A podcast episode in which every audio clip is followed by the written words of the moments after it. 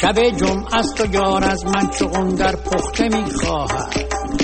شب جمعه است و یار از من چون در پخته می‌خواهد. پدر سوخته گمونش گنج قارون زیر سر دارم. من از اقرم نمی ترسم ولی از سوز می ترسم آقا جنا آقا دو پیش. جون. جن جن جن برعکس. جون جن جن. جن جن جن. چطور شده؟ جن آمد. بابا. پوش کجا رفت؟ با گمانم که زیر عبای روبار رفته. چیز عبای من. وای وای. جن جن جن. وای وای. جن جن جن. وای وای.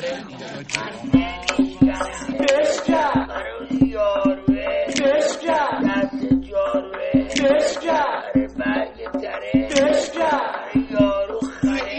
یا جای منه یا جای این خر.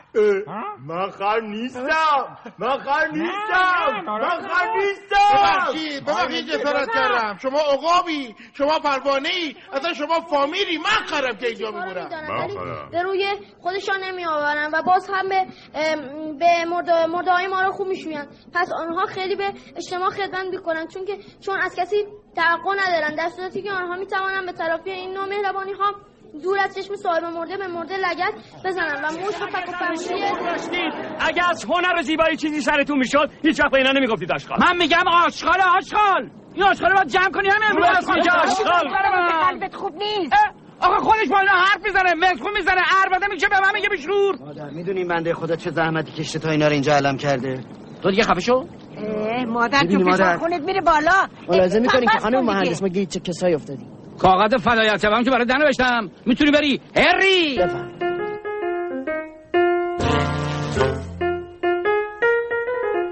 اینجا آلبوم باد هاست. قسمت چهارم. به چی میخندی؟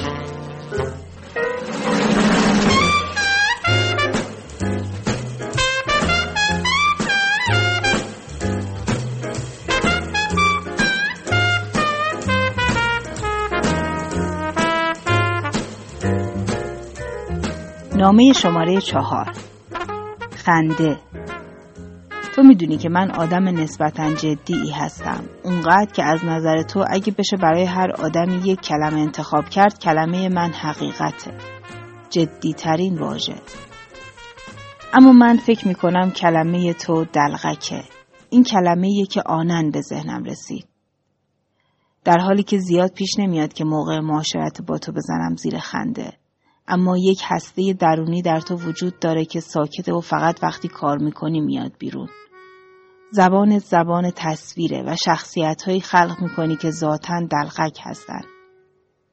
به نظر من همه اون آدم های کارتونی بدقواره، چاق، معصوم، امیدوار، غمگین، قرقرو و قولپیکر دلغک هایی هستن که توی تو زندگی می‌کنن. داشتم می‌گفتم من آدم جدی هستم اما گاهی پیش میاد که با تمام وجودم میخندم و این خنده هرچی عمیقتر، ناگهانیتر و طولانیتر باشه احساس سبکی بیشتری می‌کنم. نون شاید تنها آدمی بود که خیلی واضح و روشن به هم گفت تو زیاد فکر می‌کنی و کم میخندی. اوایل که شناخته بودمش برام عجیب بود که چطور ممکنه یه آدمی در تنهایی خودش بتونه به جوکایی که توی توییتر و اینستاگرام و تلگرام می‌بینه بخنده. علاوه بر اینها تقریبا تمام خاطراتی که تعریف می‌کرد حاوی یک حادثه خندهدار بود. نه اینکه دست برده باشه در خاطراتش. از زاویه به خصوصی به خاطراتش نگاه می‌کرد که باعث خنده می‌شد. حتی اون چیزهایی که می‌تونه آدمو به گریه بندازه. منم تحت تاثیر اون شروع کردم به خندیدن چون تونستم درک کنم اون زاویه چیه که باعث میشه همه چیز خندهدار به نظر برسه. از بین خاطراتم خندیدن دست جمعی به کمدی یا جوک بهترین بخش از کودکی من بود. وقتی چارلی چاپلین یا لورل هاردی یا مستر بین و دیدنی ها شروع می شد همه خانواده می شستیم جلوی تلویزیون و جادو می شدیم. دیگه از بحث و خستگی و اختلاف خبری نبود. همگی یک صدا می زدیم زیر خنده. و این آسون ترین توافقی بود که در لحظه بین ما ایجاد می شد. برای نون اجاره نشین های مهجوی خنددارترین بود و برای من آمارکرد فلینی. فلینی یک بار در مصاحبه گفته بود دلغک ها فرزانگان زن هستند. منظورش این بود که دلغک ها صاحب یک جور آگاهی و بیطرفی هن. خودش عاشق شخصیت دلغک بود. طبق گفته خودش در کودکی دلش می‌خواست دلغک سیرک بشه و بعدها هم با جلسومینای فیلم جاده ازدواج کرد. همون دختر معصوم و خنگی که صورتش بی نهایت شبیه دلغک بود. فلینی حتی یک فیلم داره به اسم دلغک ها و معتقد دلغک ها از کمدی برای نقد سیاست و جامعه و اینجور چیزا استفاده نمی‌کنن بلکه برای دلغک ذات همه چیز بی معنا و به همین علت خنده داره. برای همین هر کمدیانی رو دلغک نمی‌دونست مخصوصا اونایی که از کمدی برای مبارزه و جنگ استفاده می‌کردن. از نظر اون دلغک در هیچ جبهه قرار نمی‌گیره چون در همه جبهه ها مسخرگی و مزهکی می‌بینه و کسی که در هیچ جبهه نباشه تبدیل میشه به صلح. یعنی جایی که طرفداری از هیچ چیز معنا نداره. دوستی دارم که پیشتر معاشرت زیادی باهاش داشتم. شاید اوج ارتباطم باهاش در سختترین دوران زندگیم بود. بعضی شبها شام درست می‌کرد و منو به خونش دعوت می‌کرد. خودش عادت داشت که تند غذا بخوره و در حالی که من هنوز غذام نصف نشده بود اون غذاشو تموم کرده بود و شروع می‌کرد به تعریف کردن جوک و اونقدر میخندون منو که نمی‌تونستم راحت غذامو تموم کنم. چون خیلی میخندید اسمشو گذاشته بودم بودا. منظورم اون مجسمه بودای خندان با شکم بزرگش بود. بعدها فهمیدم داستان از این قرار بوده که مردی همه ثروتش رو رها می‌کنه و میره دنبال شناخت. تبدیل میشه به یک راهب و وقتی به اشراق می‌رسه یعنی به مرحله که همه چیز براش روشن میشه و شناخت به دست میاره شروع می‌کنه به خندیدن و دیگه حتی یک کلمه هم حرف نمی‌زنه. در عوض فقط میخنده و از این شهر به اون شهر میره. مردم با دیدنش متعجب میپرسیدن که به چی میخنده و اونم به جای جواب بیشتر میخندید و باعث خنده مردم می‌شد. بعد که از اون شهر می‌رفت آدما با خودشون فکر می‌کردن چه کار بیهوده که آدم به یه احمق بخنده. اما با این حال درونشون احساس سبکی و روشنی می‌کردن و منتظر بازگشت بودای خندان می‌شدن.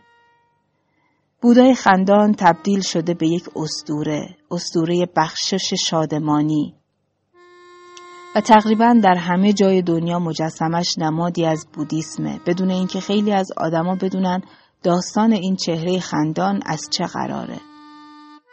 میگن چیزی که اون راهب در لحظه اشراق دیده باعث شده که دیگه هیچ وقت خندش بر نیاد و اون جک بودن همه چیز بود. جک بودن همه تلاش ها، جدیت ها، خنده ها و گریه ها و تقلاهای آدمی زاد. مثل اینکه کل زندگی ما در روی کره زمین شبیه یک خاله بازی باشه و ماها که داریم دور هم بازی می‌کنیم اونقدر غرق در بازی شده باشیم که جدی جدی شروع کنیم به دعوای با همدیگه و یادمون نیاد که بابا اینا فقط بازیه. نمی‌دونم دون خوان شمن افسانه کتاب های کارلوس کاستاندا رو می‌شناسی یا نه. کاستاندا یه مردم شناس آمریکایی بود که برای انجام تحقیقاتی به طور دون خوان سرخ پوست می‌خوره و یه جورایی مریدش میشه. دون خوان یک بار به کاستاندا میگه تو زیاد بهت برمیخوره. حساسی و دلنازک. دلیلش اینه که زیادی خودتو جدی می‌گیری و خیلی برای خودت بزرگ و مهمی. اونقدر مهم و بزرگ که دائما در حال دفاع از خودتو توضیح دادن درباره اشتباهاتت هستی. در حالی که بی خیال بابا ما همه احمقیم و تو هم استثنا نیستی. اشتباه کردن طبیعی ترین ویژگی انسان در روی زمینه. بعد میگه برای اینکه از خود بزرگ بینی خودت خلاص شی فقط یک راه داری و اونم خندیدنه. البته نه فقط خندیدن به دیگران. اول باید به خودت بخندی. هر وقت تونستی به حماقت خودت بخندی اون وقت اون بت بزرگ منیتت شکسته میشه و به خودت اجازه میدی که در کمال آرامش در این زندگی آزمون و خطا کنی. شکست بخوری و پیروز شی. بدون اینکه چیز زیادی از دست بدی یا به دست بیاری. خلاصه این نامه رو نوشتم که بگم برای من خنده زیباترین رفتاریه که یک انسان داره. برای ما آدم های معمولی خندیدن نیاز به یک محرک داره و به همین دلیل کسانی که راز خنده رو دریافتن و توانایی اینو دارن که ما رو به خنده بندازن دوست داشتنی ترین و قدرتمندترین آدم ها هستن. در جهانی که پر از آلودگی و رنج و جنگه خندوندن انسانی ترین و زیباترین کاره. حالا از تو می‌پرسم دوست من. بگو چند تا جوک بلدی؟ بگو بلدی بچه ها رو به خنده بندازی؟ بلدی به خودت و به حماقت هات بخندی؟ شده تا حالا به شکست هات بخندی؟ شده تا حالا عاشق کسی شی؟ فقط به این دلیل که می‌تونه تو رو به خنده بندازه؟ دوست تو فاطمه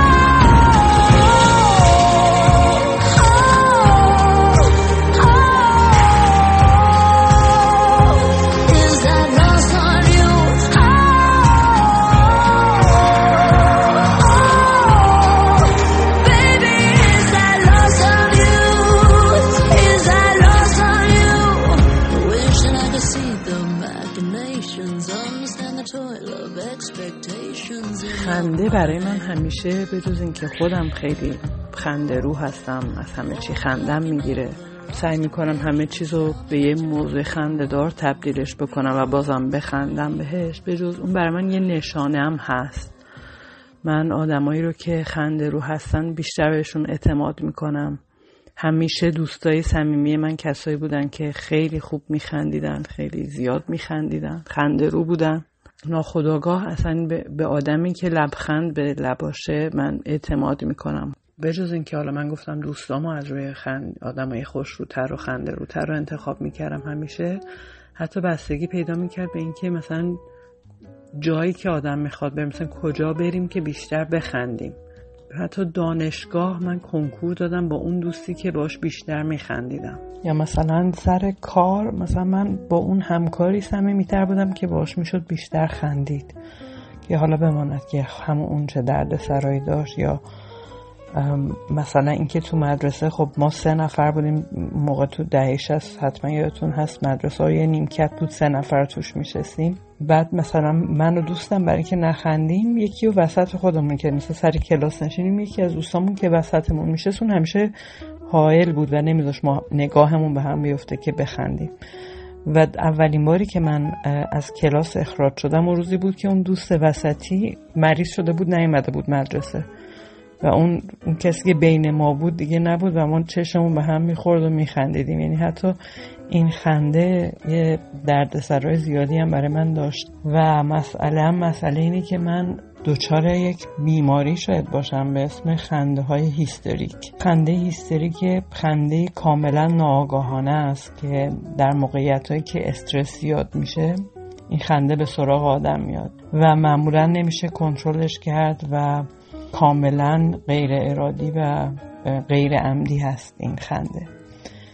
و اون خاطری که من می‌خوام تعریف کنم هم مربوط میشه به همین خنده هیستریکی که من دوچارشم تو خانواده ما من و مامانم دوچارش هستیم.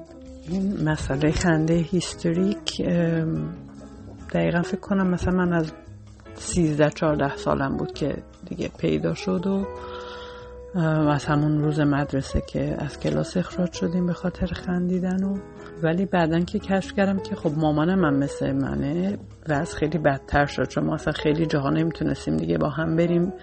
مثلا حتی یه چشم پزشک مثلا می‌خواستیم بریم که اتفاقا هم بود و هممون هم میشناخت. همیشه مثلا چهار تا وقت جدا در یک روز در چهار ساعت مختلف وقت می‌گرفتیم که تو اون اتاقم نباشیم. چون یه بار با مامانم رفته بودیم اون از اون عینک رو که زده بود که عوض می‌شد من اونجا بودم و انقدر خندیدیم که اصلا چشم مامانم مثلا معلوم نشد شمارش چی عذاب در اومد. ولی فکر کنم خندهدارترینش این بود که خواهر من نوازنده پیانوه و با یه گروهی با سه تا خانم سوپرانو توی یک کلیسایی وسط شهر پاریس یه کنسرت داشت و ما هم دعوت کرده بود و من و مامانم و بابام رفتیم و از قبل هم خب همجوری دیگه عرق ریزان و همجوری به هم دیگه هشدار که نخندیم و چی کار کنیم و پیش هم نشینیم و بعدم نمی‌شد یعنی باید همه پیش هم میشستیم.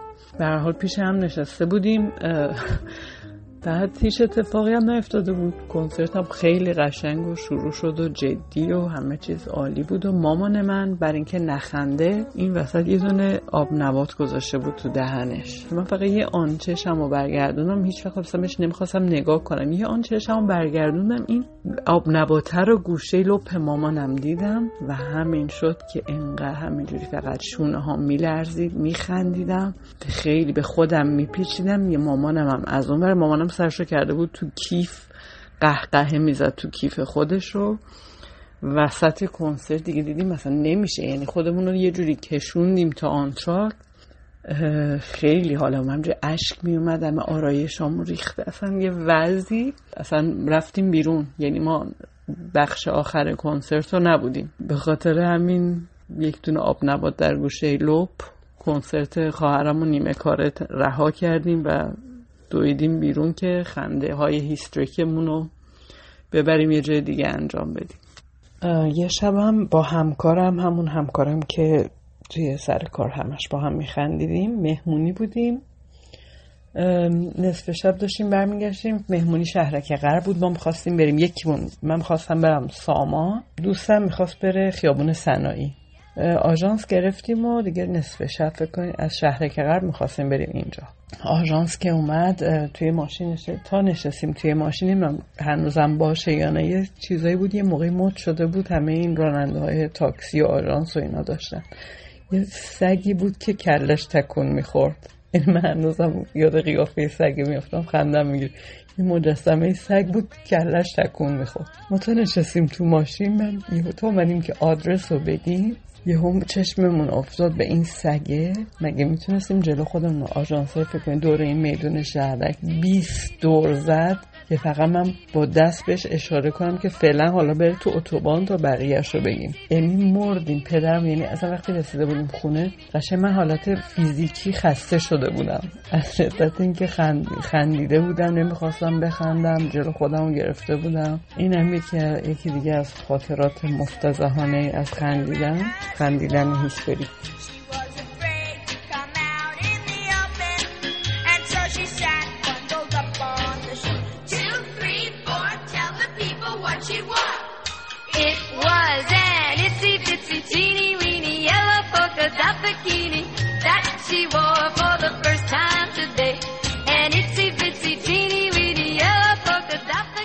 هیستریک یه جوک قدیمی هست دو تا پیرزن در منطقه کوهستانی تسکین بودن. یکیشون میگه که می‌دونی که غذا اینجا واقعا وحشتناکه. و اون یکی میگه آره ولی همونش هم با آدم کم میدن خب به طرز فکر من در مورد زندگی دقیقا همینطوره. پر از تنهایی و نکبت و زد کشیدن و ناراحتیه. تازه خیلی هم زود به آخر می‌رسه. یه جوک دیگه هم به نظر من مهم میاده جوکی که معمولا به گراچو مارکس نسبت داده میشه. ولی من فکر می‌کنم اولین دفعه فروید اونو تو کتاب هوش و ارتباطش با بیهوشی گفته. و مفهومش اینه که الان براتون میگم. اصلا حاضر نیستم عضو کلوپی باشم که آدمی مثل منو به عضویت قبول بکنه. این جوک اصلی زندگی بالغانه من در زمینه رابطه هم با زنهاست.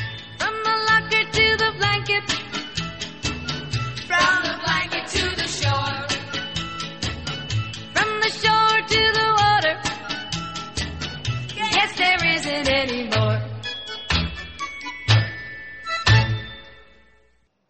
حرفهای سنم رو شنیدیم و بعد جوکی از وودی آلن. حالا به احسان گوش می‌کنیم.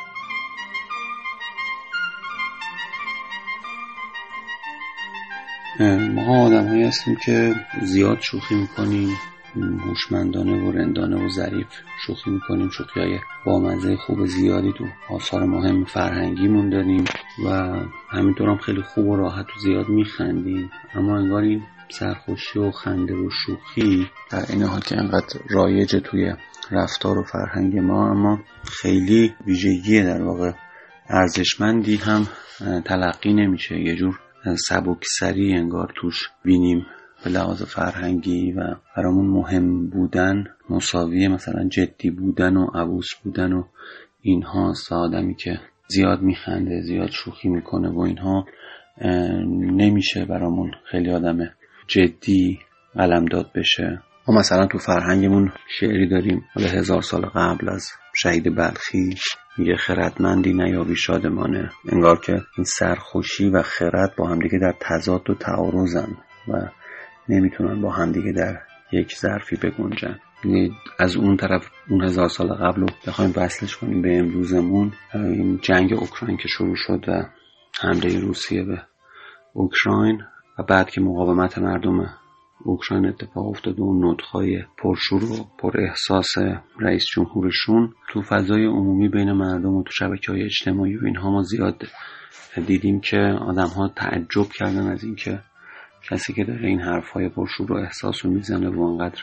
جانانه مقاومت کرده کمدینه. انگار که این دوتا ویژگی با هم در تعارضن. آدم نمی‌تونه هم کمدی کار کرده باشه و دیگران رو خندونده باشه و بعد از اون طرف تو یک همچین موقعیتی بیاد یه همچین رفتاری از خودش نشون بده. حالا اگه مثلا آقای زلنیسکی اگه به جای فیلم های کمدی مثلا تو اقتباس های نمایشی از داستایوفسکی و تولستوی بازی می‌کرد احتمالا پذیرشش برای ما راحت تر بود. می‌گفتیم خب این آدم اندازه کافی جدی بوده که بتونه یه همچین کاری بکنه. خندیدن به پدیدهای مختلف اونقدری که من می‌فهمم از یک نابجایی در واقع ناشی میشه. اینکه ما کسی رو چیزی رو اتفاقی رو در یک موقعیتی ببینیم در زمان یا مکانی ببینیم به شکلی ببینیم باش مواجه بشیم که انتظارش رو نداریم و این می‌تونه ما رو به خنده بندازه. خود من آدمی هستم که خب شوخ طبعی و خندیدن و خندوندن یه ویژگی رفتاری خیلی مورد علاقمه.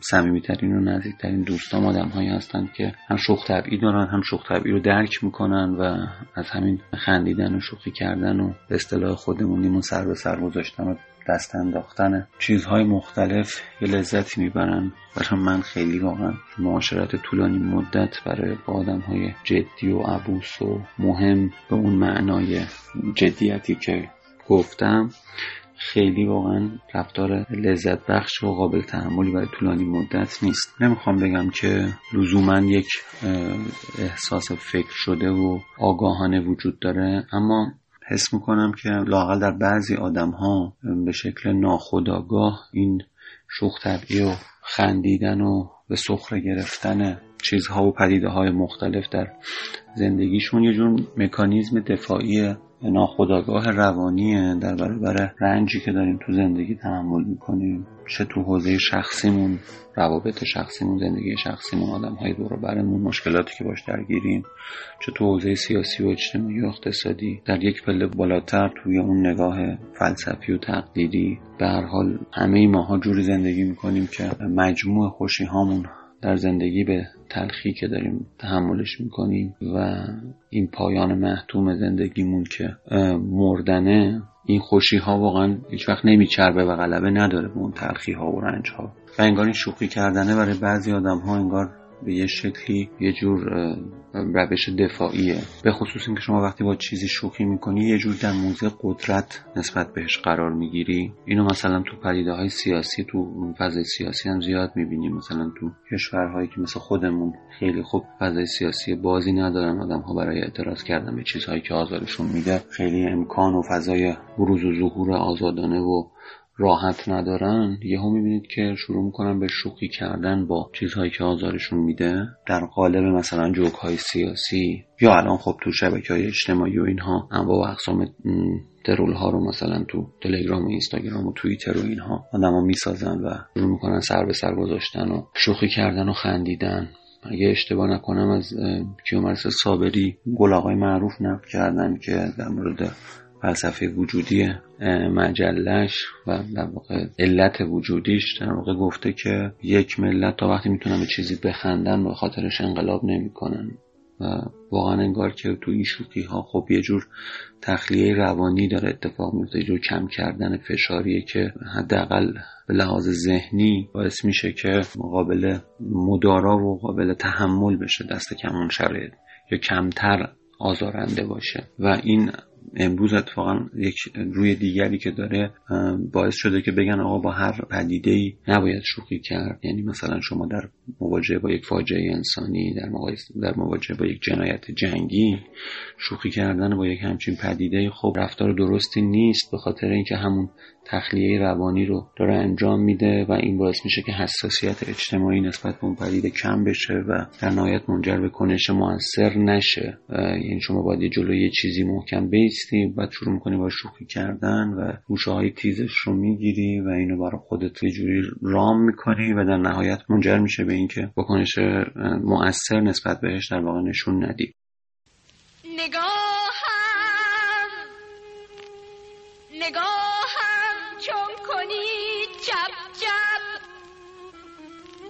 من می شود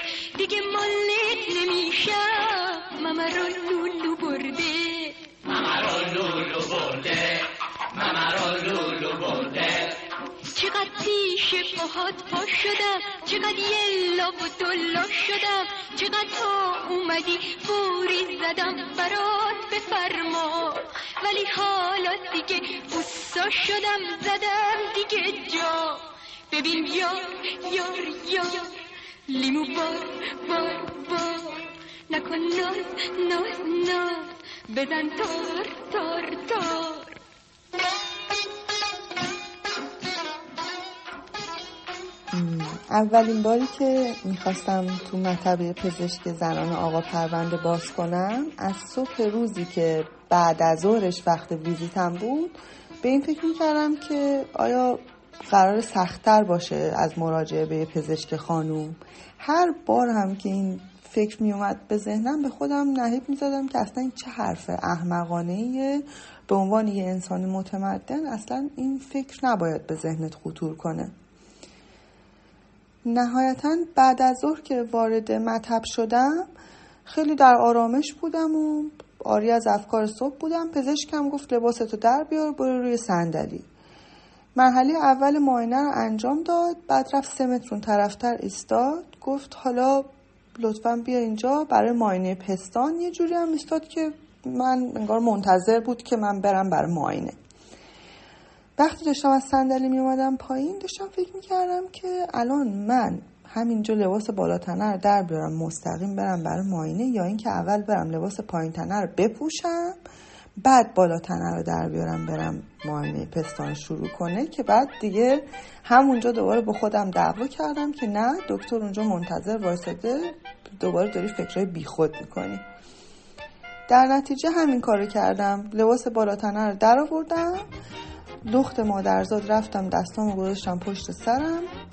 مثل ژنرالا سینمم سپر کردم جلو صورت پزشکم. بعد از معاینه پستان چپ پزشکم دستش رو با شرمندگی آورد پایین. برگشت بهم گفتش که می‌تونم خواهش کنم بری لباس پایین رو بعد بیای اون یکی رو معاینه کنم.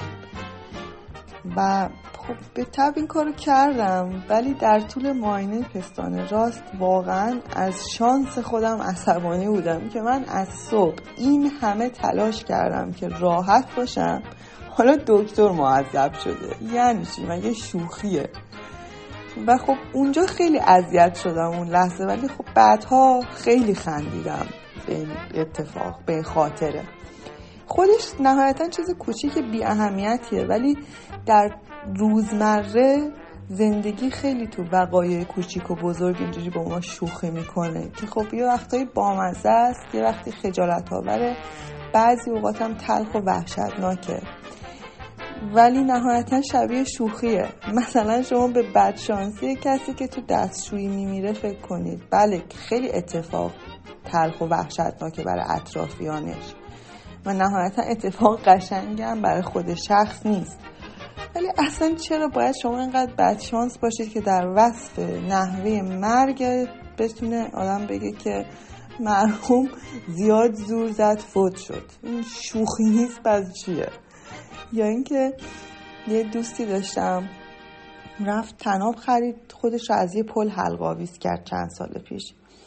بعد بعدا که خب شوک این اتفاق رفت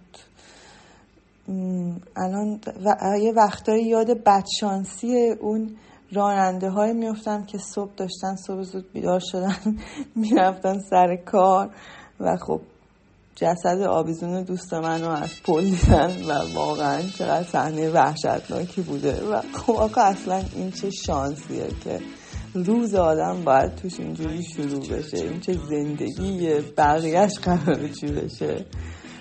و واقعا مثل شوخی میمونه و نمی‌تونم جور دیگه بهش نگاه کنم و برای همین با اینکه خیلی اوقات تلخه ولی خندم می‌گیره. خیلی هم خندم می‌گیره.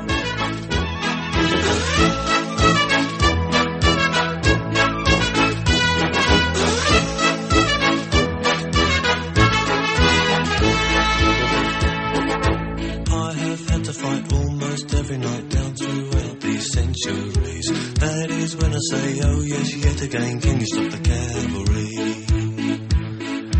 Mary Bradley waits at home in the nuclear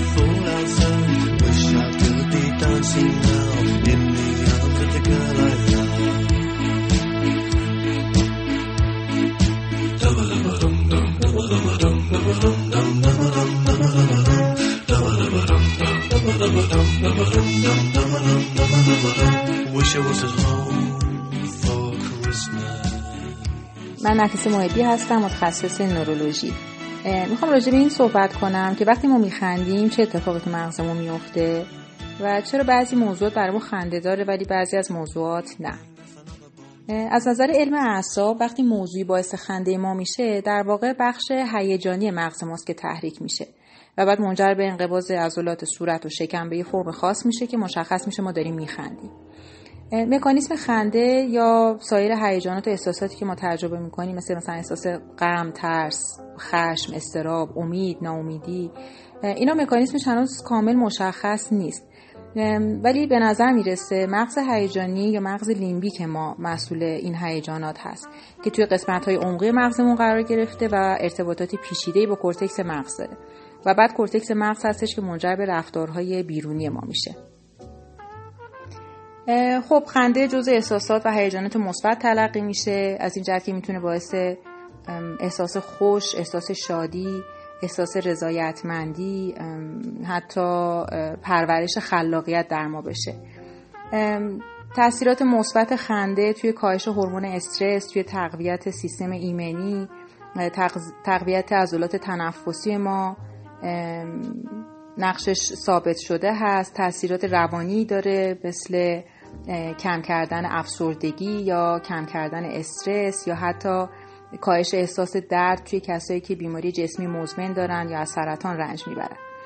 جالبه بدونید خنده فقط مختص ما انسان ها نیست و حیوانات هم میخندن و دانشمندان حوزه تکامل معتقدن که خنده به بقای موجود زنده کمک می‌کنه.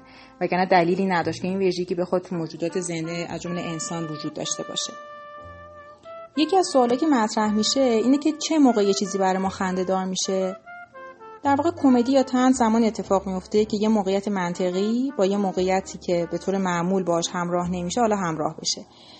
یا وقتی ما انتظار یه اتفاقی رو داریم ولی یه اتفاق دیگه میفته این بخش انتظار قابل پیش بینی که گفتم بر اساس مغز منطقی و بخش لوجیک مغز ماست. که در واقع توی تجربیات قبلی ما و توی آموخته های قبلی ما و یا شرطی شدن های ما ریشه داره. در واقع نشون میده که تجربیات شخصی ما فرهنگ ما سن ما و حتی جنس ما در این که چی برای ما خنده داره و چی نیست می‌تونه نقش داشته باشه. و به همین دلیل هم هست که موضوعی ممکنه برای ما خنده دار باشه ولی برای فرد دیگه خنده دار نباشه و یا حتی مثلا رو توهینآمیز تلقی بکنه. خندیدن رو از جنبه دیگه هم میشه نگاه کرد. که فقط نه خندیدن به جوک و کمدی بلکه توان خندیدن ما به اتفاقات تلخ زندگی شخصیمون که می‌تونه به عنوان یه توانایی انسان رشد یافته تلقی بشه. دکتر آتسون که یه روان درمانگر امریکایی هست توی کتاب خودش به اسم بیداری قهرمانان درون میاد یه ترکیبی از نظریه فردیت دکتر یونگ و نظریه رشد اریکسون معرفی می‌کنه و میاد مسیر رشد فردی ما رو به صورت یه سفر قهرمانی در دوازده مرحله یا دوازده منزل نشون میده. و بعد هر کدوم از این منزل ها رو بر اساس ویژگی هایی که دارن و ما در روانمون تجربه می‌کنیم اونها رو اسپوزاری کرده مثل منزل معصوم، یتیم، جنگجو، جستجوگر. و یکی از مراحل و منزل های انتهایی این سفر قهرمانی منزل دلغک یا جوکره. خانم دکتر آتسون و همکاری دیگرشون که تو این حوزه کار می‌کنن معتقدن که این انرژی روانی دلغک در واقع در روان همه ما وجود داره. خب تو بعضیا قوی تره و تو بعضیا ضعیفتر رشد پیدا کرده. اونا معتقدن که این انرژی در واقع می‌خواد مزه زندگی رو بچشه و اون رو کاملا تجربه کنه. شاید یه جنبش لذت بردن از زندگی همونطور که هست باشه. ولی کار اصلی که این ویژگی روانی قراره برای رشد ما انجام بده پیدا کردن راهی برای تبدیل ناخوشایندی های زندگیمون به یه موضوع خنده داره. در واقع انرژی دلغک به ما کمک می‌کنه محدودیت های فکریمون رو کنار بذاریم و کارها رو صرفا به این علت که همیشه به یه شکل خاصی انجام می‌شده انجام ندیم. در واقع تغییر چشمانداز یا تغییر طعم تلخ تجربیات زندگیمون رو به ما هدیه میده. در واقع به ما این توان رو میده که دردهای زندگیمون رو حالا به شکل بامزه و یا تنزالود تعریف بکنیم. و پذیرفتن این حقایق رو برای روان ما در واقع راحت تر می‌کنه همه ما با نقش دلغک تو قصه ها آشنا هستیم. یا مثلا قصه رو شنیدیم که دلغک داره درباره شاه سرزمینی حقایق تلخی رو میگه با شوخ طبعیش و چیزایی رو میگه که اگه مردم عادی همون حرفا رو بزنن به خاطر گفتنش ممکنه دارشون بزنن. و یا داستانهای مولا نصرالدین رو که از طنز برای دادن درس زندگی استفاده می‌کنه هممون شنیدیم. در واقع انرژی دلغک توی روان ما قراره به ما یاد بده که زیاد جدی نباشیم از زمان حال لذت ببریم و زندگی رو مثل یه بازی فرح بخش بازی کنیم. حتی زمانی که ترس و نگرانی در وجودمون هست یا دگرگونی های نگران کننده اطرافمون داره اتفاق میفته همچنان بتونیم خوشحال و هیجان زده باشیم. و یا بتونیم نظرامون رو به جای خش با تنز مطرح بکنیم. اینکه چرا بعضی از آدما به موقعیت خندهدار کمتر میخندن شاید به خاطر این باشه که اینا بیش از حد جدی هستن یا خسته کننده و حساس به نظر برسن. یا کسایی باشن که اغلب نمی‌تونن راحت باشن و زندگی لذت ببرن و یا اینکه زندگی تلخ رو تجربه کردن. یا شاید یاد گرفتن که زندگی خیلی جدیه و کسایی که از زندگی لذت زیادی می‌برن مسئولیت پذیر نیستن و یا از روی ناآگاهیشون هست. به قول معروف خیلی بیخیالن. شاید هم شما این جمله رو خیلی زیاد شنیده باشید که هر کی بیشتر بدونه بیشتر رنج می‌کشه. ولی این طرز فکر کاملا برعکس انرژی دلغک هست.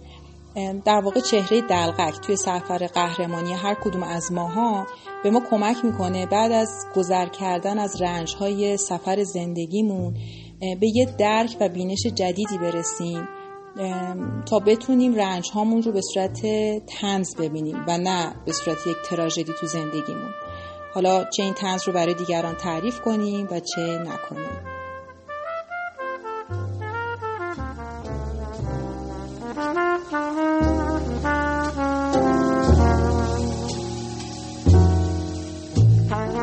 به پریسا گوش دادیم و بعد دکتر نفیس محبی. حالا بخشی از کتاب آمار کرد فدریکو فلینی رو میشنویم. فلینی فیلمساز ایتالیاییه که فیلم هشت و نیمش خیلی معروفه. احتمالا خیلی اونو با فیلم هشت و نیم می‌شناسن. این کتاب در واقع خاطرات فلینی از دوران کودکیش در شهر زادگاهشه که بعدها فیلمی هم به همین اسم ساخته. هم کتاب خیلی خوندنیه و هم فیلم خیلی دیدنیه. مترجم این کتاب مهین دانشوره.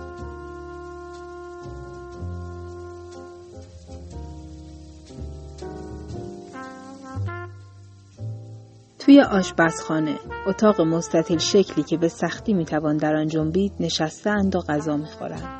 پشت میز اینها نشستند بوبو و برادرش پدر بزرگ که گوشه میز پهلوی میراندا نشسته است میراندا مادر خانواده است و بعد ایلپاتاکا برادر میرانداست و بالای میز آقای آماده او پدر خانواده کلاه به سر و بدون کت نشسته است امروز نهار آبگوش دارند ظرف را گذاشتند وسط میز و بخار از آن بلند می شود. میراندا غذای همه را می کشد.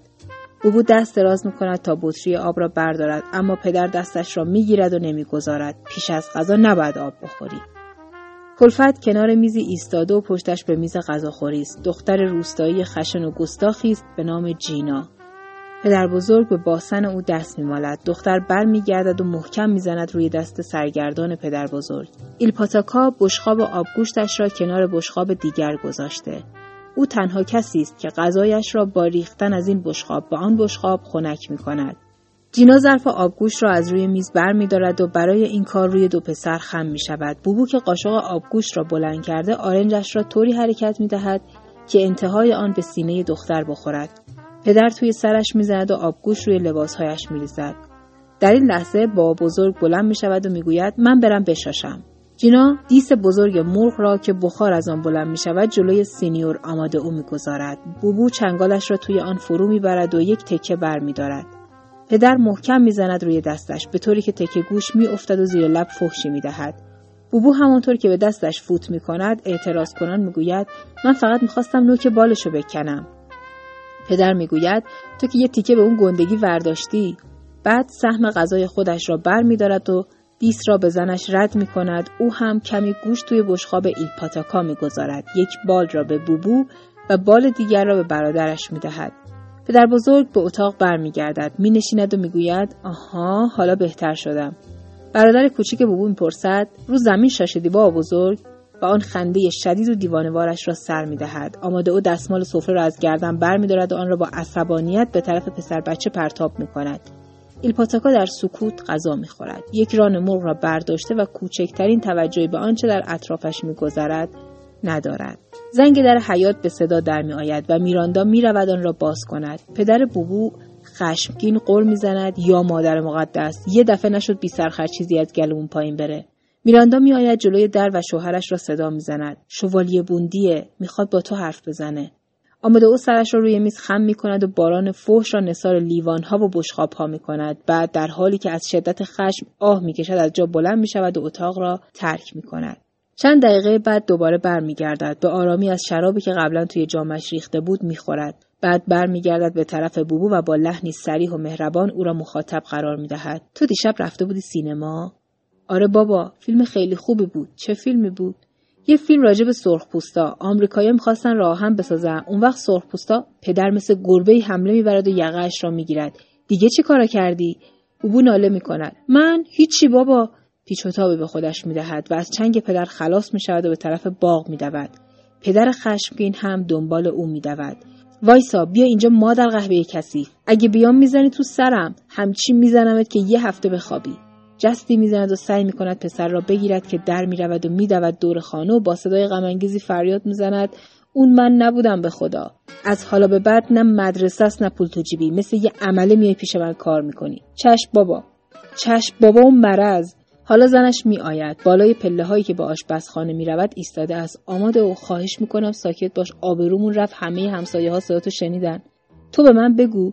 این بیخاصیت بچه کیه؟ به سن سال اون بودم سه سال بود کار می‌کردم.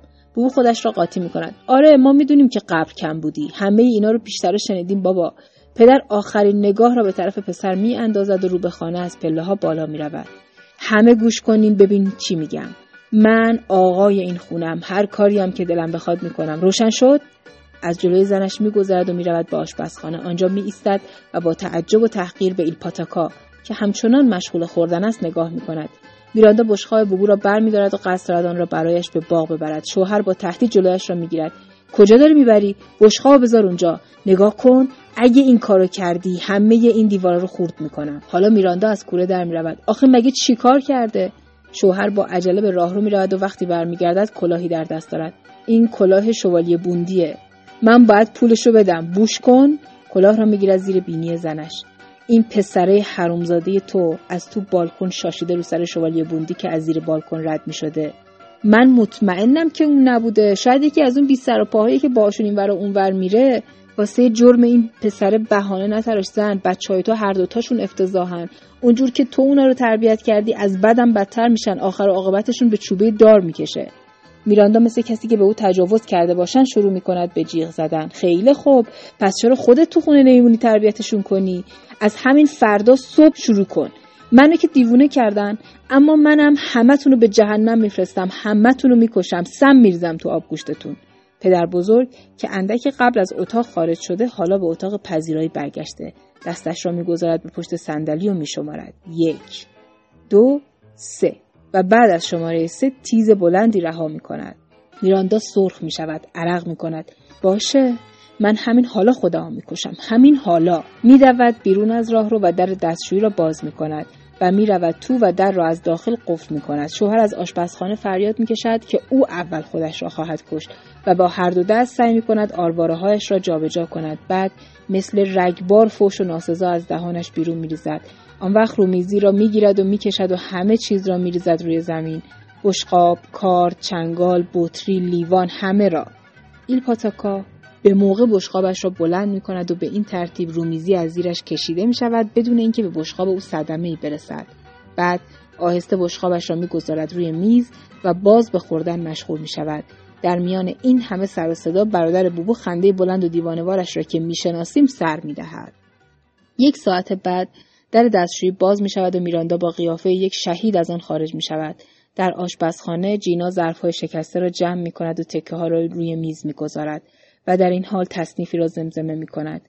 هر وقت هم که خم می شود پدر بزرگ باسن او را تماشا می کند. میراندا با صدای خشک و آمرانه از کلفت می‌پرسد چند تا بشقاب شکسته؟ پنج تا. لیوان؟ سه تا. خب پولشو به حال خودش باید بده. خارج می شود. پدر بزرگ چیزی را نزدیک ظرفشویی نشان می دهد. یه تیکه شیشه دیگه اونجاست. جینا خم می شود و به دنبال شیشه می گردد. پدر بزرگ نگاه شهوت بارش رو به پروپای دختر که تا قسمت ران بیرون افتاده می دوزد. جینا دوباره بلند می شود و با لبخند استهزا آمیزی به پیرمرد نگاه می کند. این سومین دفعه است که منو وادار می‌کنی خمشم تا لنگو پاشم و تماشا کنی یا خوبه که پاد لب گوره میخندد پدر بزرگ دست او را می‌گیرد و با خشم زیر گوشش پچ پچ می‌کند کی من از کجا می‌دونی یادت باشه عزیز من اگرم خوابیده باشه لاقل از گشنهای که نخوابیده. دختر دستش را بیرون می‌کشد و دور می‌شود.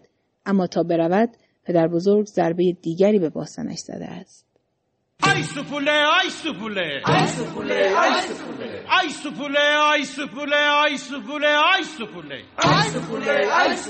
افت بجاند بول بوله افت بجاند مردمه سپوله مرا گزیدو گزیدو شنگوله زدم فریدو فریدو سال به زمیدانی چریدو چریدو ای یه جا با سیگار کشیدو کشیدو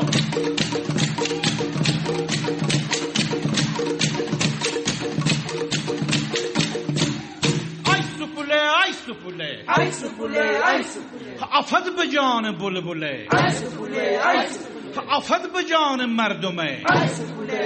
سکونه مرا گزید و گزید و چنگوله زدم پرید و پرید و سبز میدان چرید و چرید و یه جب سیگار کشید و کشید و سکونه مرا گزید و گزید و چنگوله زدم پرید و پرید و سبز میدان چرید و چرید و یه جب سیگار کشید و کشید و سکونه مرا گزید و گزید و چنگوله زدم پرید و پرید و سبز میدان چرید و چرید و جب سیگار کشید و کشید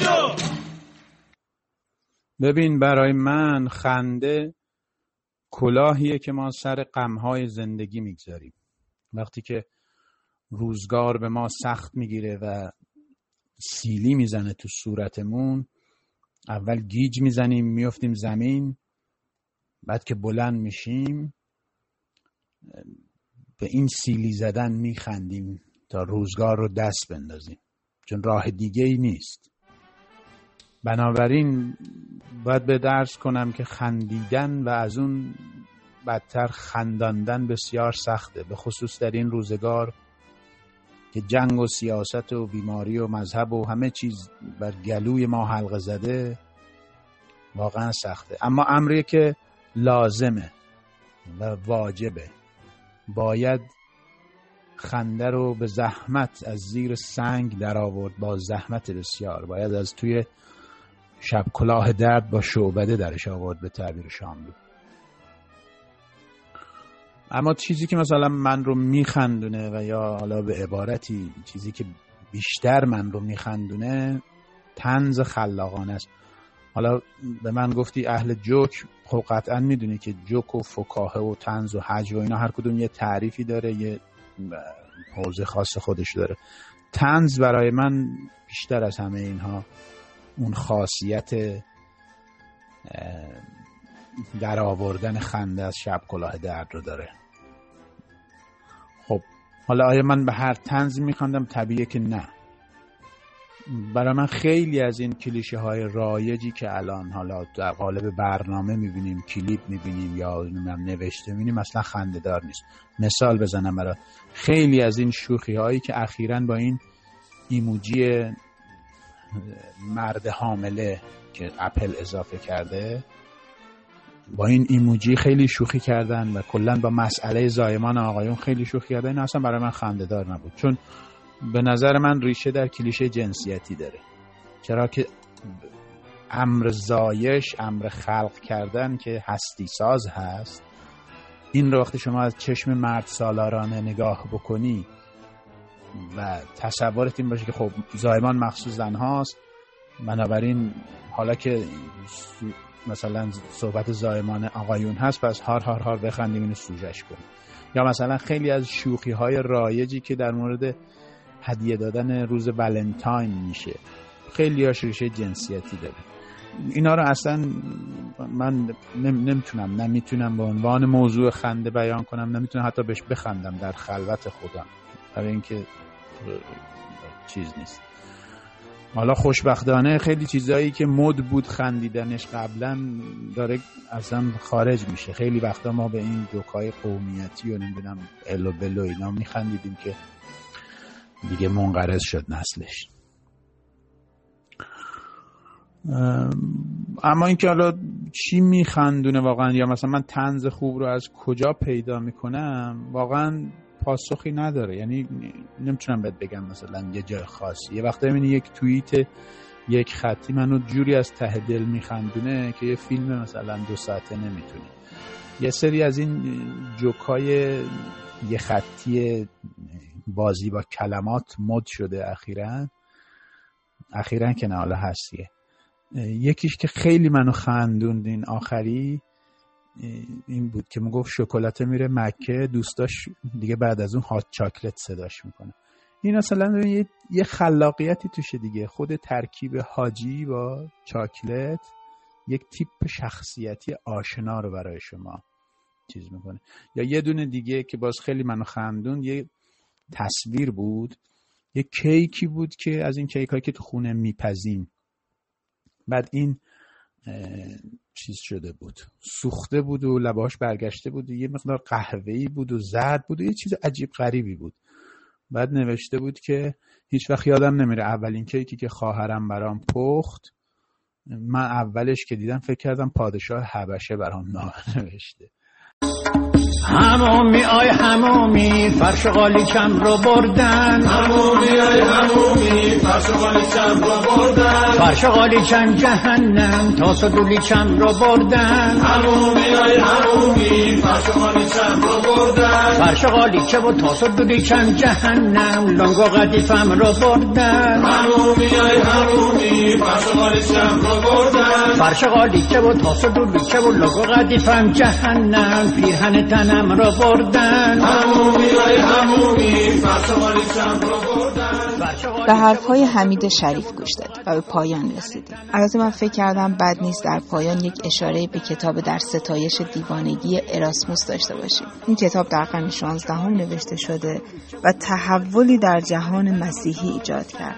تا جایی که گفته شد این کتاب در جریان اصلاحات مذهبی مارتین لوتر خیلی موثر بود. نویسنده کتاب در واقع خودش رو یک دیوانه یا یه جورای دیوانگی خطاب می‌کنه که شروع می‌کنه به نقد کردن همه چیز همه اون چیزهایی که در اروپای قرن 16 هم خیلی مقدس و خیلی قابل احترام بود. از مذهب و قوانین مستبدانه مذهبی قرون وسطایی گرفته تا اخلاق قوانین عرفی همه اون چیزهایی که شخصیت و شاکله یک اروپایی قرن 16 هم رو شکل می‌داد رو مورد نقد قرار داد. به نظر من این کتاب کتاب خیلی مهمیه. البته متنش یک کمی کلاسیک ممکنه راحت نباشه ولی اگر دقت کنیم متوجه میشیم که چه شجاعتی وجود داشته پشت نوشتن این کتاب.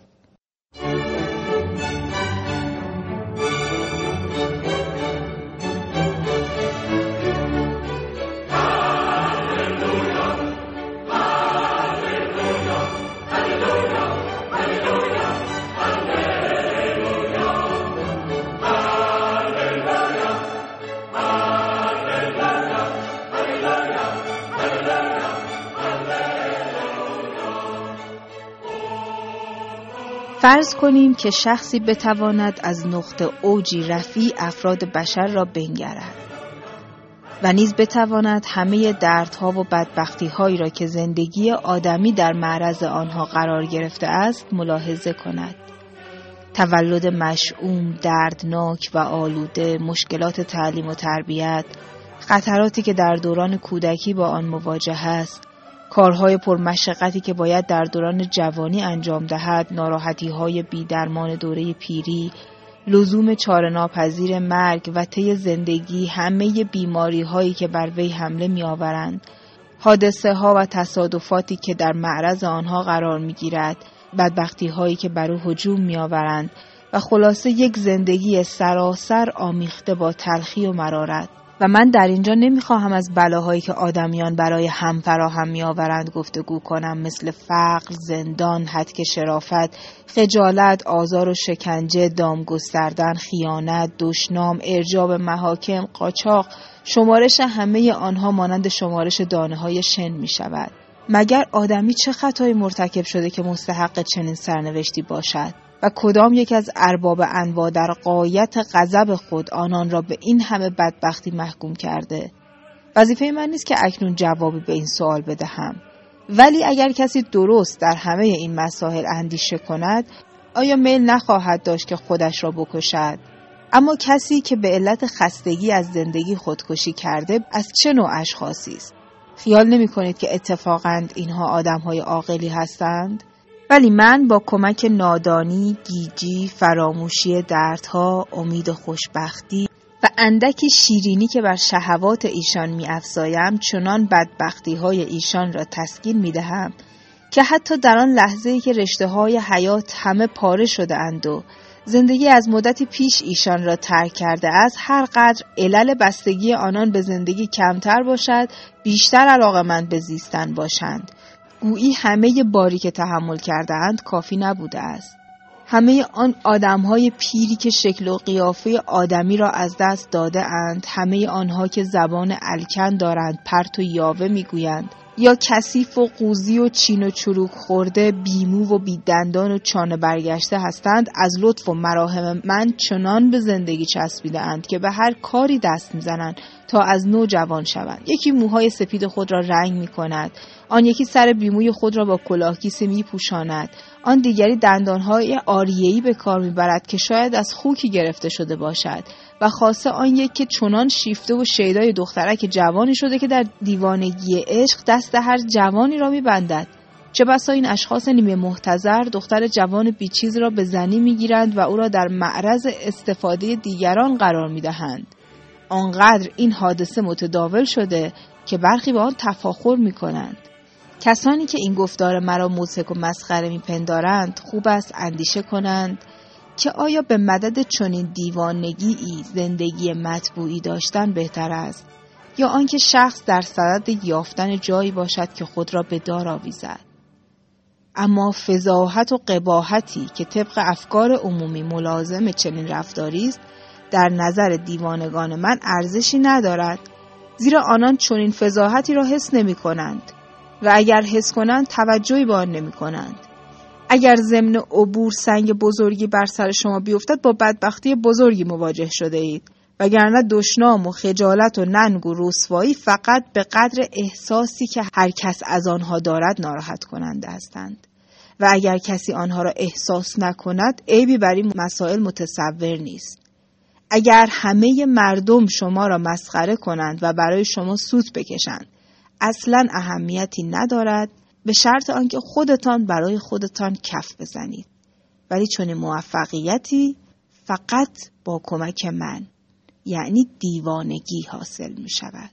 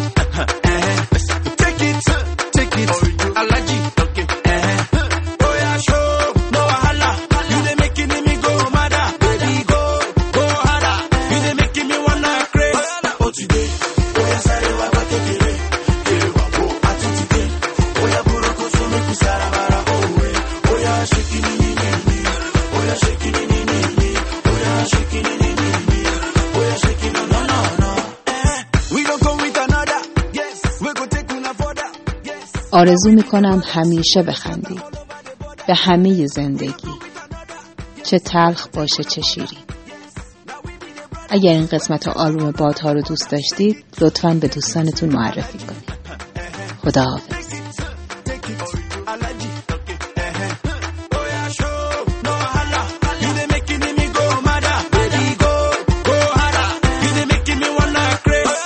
today.